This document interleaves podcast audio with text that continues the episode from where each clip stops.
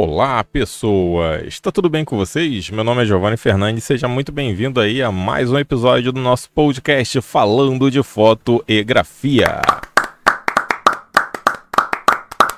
Muito obrigado, muito obrigado com essa salva de palmas calorosa. E para quem ainda não me conhece, olá, meu nome é Giovanni Fernandes e tenho aqui o podcast falando de foto e grafia, mas também estou aí em outros lugares das redes sociais. Estou no Instagram pelo arroba fotografia para iniciantes e também eu tenho um canal no YouTube de mesmo nome, Fotografia para iniciantes. Giovanni, o que, que você fala no seu canal do YouTube? Eu falo de fotografia, só que vai muito além do iniciante. É fotografia principalmente para o amador.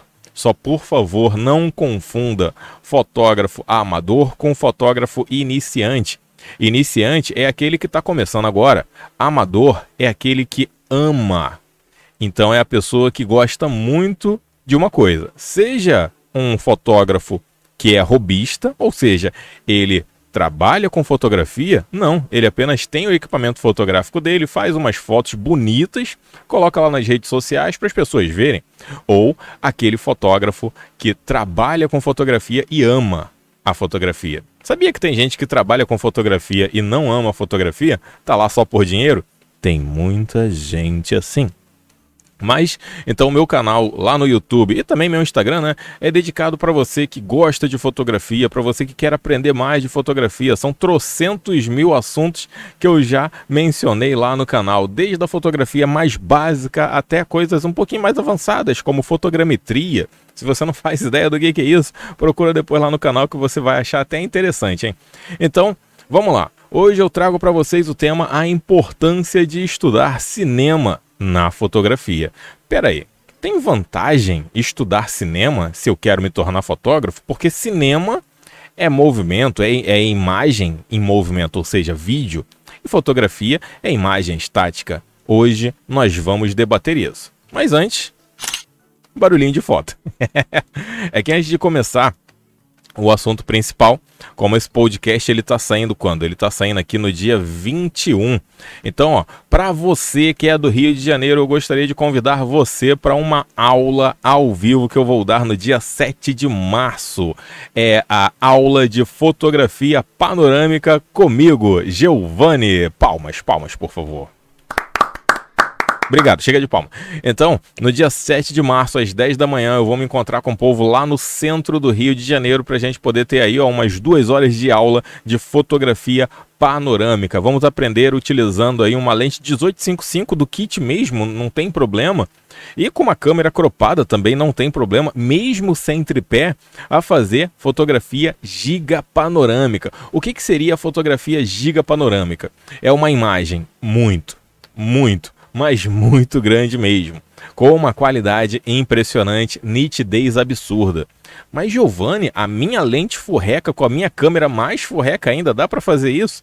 Com certeza, meu caro futuro aluno, porque eu tenho uma câmera furreca, eu tenho uma lente furreca e já consigo fazer fotos dessas que vão estar tá na descrição para você aí. É só abrir a foto, tem um pouquinho de paciência que vai demorar muito para carregar, que são fotos giga panorâmicas. Dá para fazer esse tipo de fotografia. As pessoas se impressionam quando você mostra o resultado e eu vou mostrar isso aí para você ao vivo. Mas e aí? Quanto que você vai pagar para poder ter essa aula comigo? Você vai pagar a bagatela de 35 reais. Tá uma barbada, hein? Você pagando aí o valor de 35 reais, além de ter a aula ao vivo comigo no dia 7 de março, lá na, na, no Rio de Janeiro, né? No, quando eu digo lá no Rio de Janeiro, aqui no Rio de Janeiro, porque eu sou do Rio de Janeiro, você vai ter essa aula ao vivo e também vai receber um pós-aula. Eu vou Estou preparando aqui uma videoaula para você porque a fotografia giga panorâmica ela exige uma pós-produção. E não tem problema se você utiliza Photoshop ou Lightroom, Camera Raw, GIMP, Raw Therapy ou qualquer outro programa aí. Vou mostrar como é que você pode fazer a junção dessas imagens, aplicar uma nitidez legal nelas tanto com softwares pagos quanto com softwares gratuitos. O importante é chegar a um resultado muito bacana. Beleza, pessoas? Então, com isso, está feito aí o meu jabá. Se você quiser aí já se inscrever no curso ou se você quiser tirar mais dúvidas sobre o curso, vai ter aqui na descrição mais informações para vocês. Vamos lá para o nosso tema de hoje? Muito bem, a importância de estudar cinema. Eu poderia resumir o tema da seguinte forma: é importante estudar porque sim, acabou porque podemos dizer que o cinema ele precisa da fotografia, assim como a fotografia precisa do cinema. Um não consegue viver sem o outro técnicas fotográficas você pode utilizar no cinema. É por isso que no cinema tem o diretor de fotografia. O diretor de fotografia ele não vai parar tudo e fazer uma foto, acabou o trabalho dele. Ele pensa em enquadramento, ele pensa em continuidade, ele vai pensar em uma penca de coisas utilizando aquilo que você aprende na fotografia e também vai aprender no cinema. Espaço negativo, espaço positivo, contraste. contraste não é só de cores. Você pode pensar em contraste social, você pode pensar aí em contraste de personagem principal com personagem secundário. Tem muita coisa que você aprende em fotografia que quando você vê também é utilizado em cinema. Mas o que, que eu estou mencionando aqui para você estudar do cinema? Eu, a minha sugestão principal e que pelo menos para mim fez com que eu aprendesse muito, muito, muito mais da fotografia é olhar os bastidores do cinema um fotógrafo, eu gosto sempre de mencionar nomes para vocês. Um fotógrafo que me ajudou muito a me interessar ainda mais pelo cinema é Diego Rousseau. É um fotógrafo que ele, tipo, para mim, ele é o mestre das gambiarras. Ele tem gambiarra para tudo que é canto. Ele é fotógrafo de gastronomia, mas ele começou lá na parte do cinema. Ele não era cinegrafista, ele não era diretor de cinema. Na verdade, ele ficava nos estúdios fotografando, porque antigamente o, o cinema ele não tinha todo esse, vamos dizer assim, investimento que tem hoje, né? Então o filme estava rolando, eles deixavam os fotógrafos ali no set de filmagem para poder fazer algumas capturas, para poder mandar para jornal, revista ou até mesmo já ser a capa do filme. Ou seja, era um trabalho em que você não poderia contar com flash, você teria que utilizar a iluminação que tivesse ali no set de filmagem mesmo na hora. Pensar em enquadramento, composição, não pode aparecer galera atrás, estúdio, bastidor, nada disso. Você tinha que fazer a foto ali e tinha que ficar bonito, até porque estamos falando aí da época de filmes analógicos. Então o Diego Rousseau, ele me ajudou muito. Eu gosto de falar o sobrenome dele, Diego Rousseau. Diego Rousseaux, é que ele, ele é brasileiro, ele é naturalizado brasileiro, mas ele é da Argentina. E aliás, tem uns cursos muito bacanas dele lá no Educar. Quiser dar uma olhada depois e também não, não esquece do meu curso não. Aliás, depois eu vou até dar uma dica para quem não é do Rio de Janeiro, mas quer ainda ter uma aula comigo de fotografia panorâmica. Me, me lembra que eu vou dar essa dica depois, hein? Mas vamos lá. Diego Rousseau, ele me ajudou muito a fazer esses estudos assim de você ver bastidor de filme. E um outro fotógrafo que me ajudou muito assistindo os filmes dele é Fan Hu. É difícil para Dedéu você caçar os filmes de Fan mas no YouTube você encontra até. E você consegue assistir muita coisa que Fan fez, porque Fan ele era fotógrafo e também era diretor de cinema. Ele dirigia filmes dele, fazia documentários, porque ele morava numa cidadezinha e ele foi fotografando ah, o processo de expansão da cidade ele foi mostrando meio que o capitalismo dominar o local ali. Não de uma forma assim, ah, estragou tudo. Ele conseguiu captar de um jeito que faz você pensar se aquilo ali foi bom ou não. E é muito legal porque Fanru ele tem uma técnica de enquadramento sensacional. Vale muito a pena você dar uma olhada no trabalho também de Fanru. Foi até uma coisa que eu mencionei na, na live que eu tinha feito no sábado, só que a luz não deixou a live até o final. Mas é muito legal quando eu vejo que outras pessoas também conhecem Fanru. E quem ainda não conhece muito sobre o Fanru, eu já fiz um vídeo sobre ele aqui. Aqui não, né? Lá no YouTube, dá uma olhada depois, é só procurar Fanru que vale muito a pena você conhecer o trabalho dele. Então, estuda cinema. Você não precisa estudar assim a parte de roteirização, mas procura sobre os tipos de enquadramento. Cada enquadramento vai ter um nome, plongé, contra plongé, os movimentos de câmera. Isso também pode ser útil na fotografia, porque o movimento de câmera nada mais é do que você trabalhar com quadros chaves. A cena vai começar num quadro e vai terminar num outro, ou seja, começa do, do A e vai até o B. Isso dá para você levar na fotografia se você quiser fazer uma sequência fotográfica. Ah, eu quero fotografar primeiro aqui para depois ali. Isso vai te ajudar aonde? Se você quer fazer, por exemplo, a fotografia de uma festa, se você quer fotografar um casamento, tem que ter um início, meio e fim. Introdução, desenvolvimento e finalização. Então, se você pretende fotografar eventos, vai te ajudar bastante se você quiser contar uma história. Não adianta você vai fotografar um casamento e a primeira foto já aparece ali o pessoal indo embora da festa. Olha que coisa estranha, você já começou pelo final.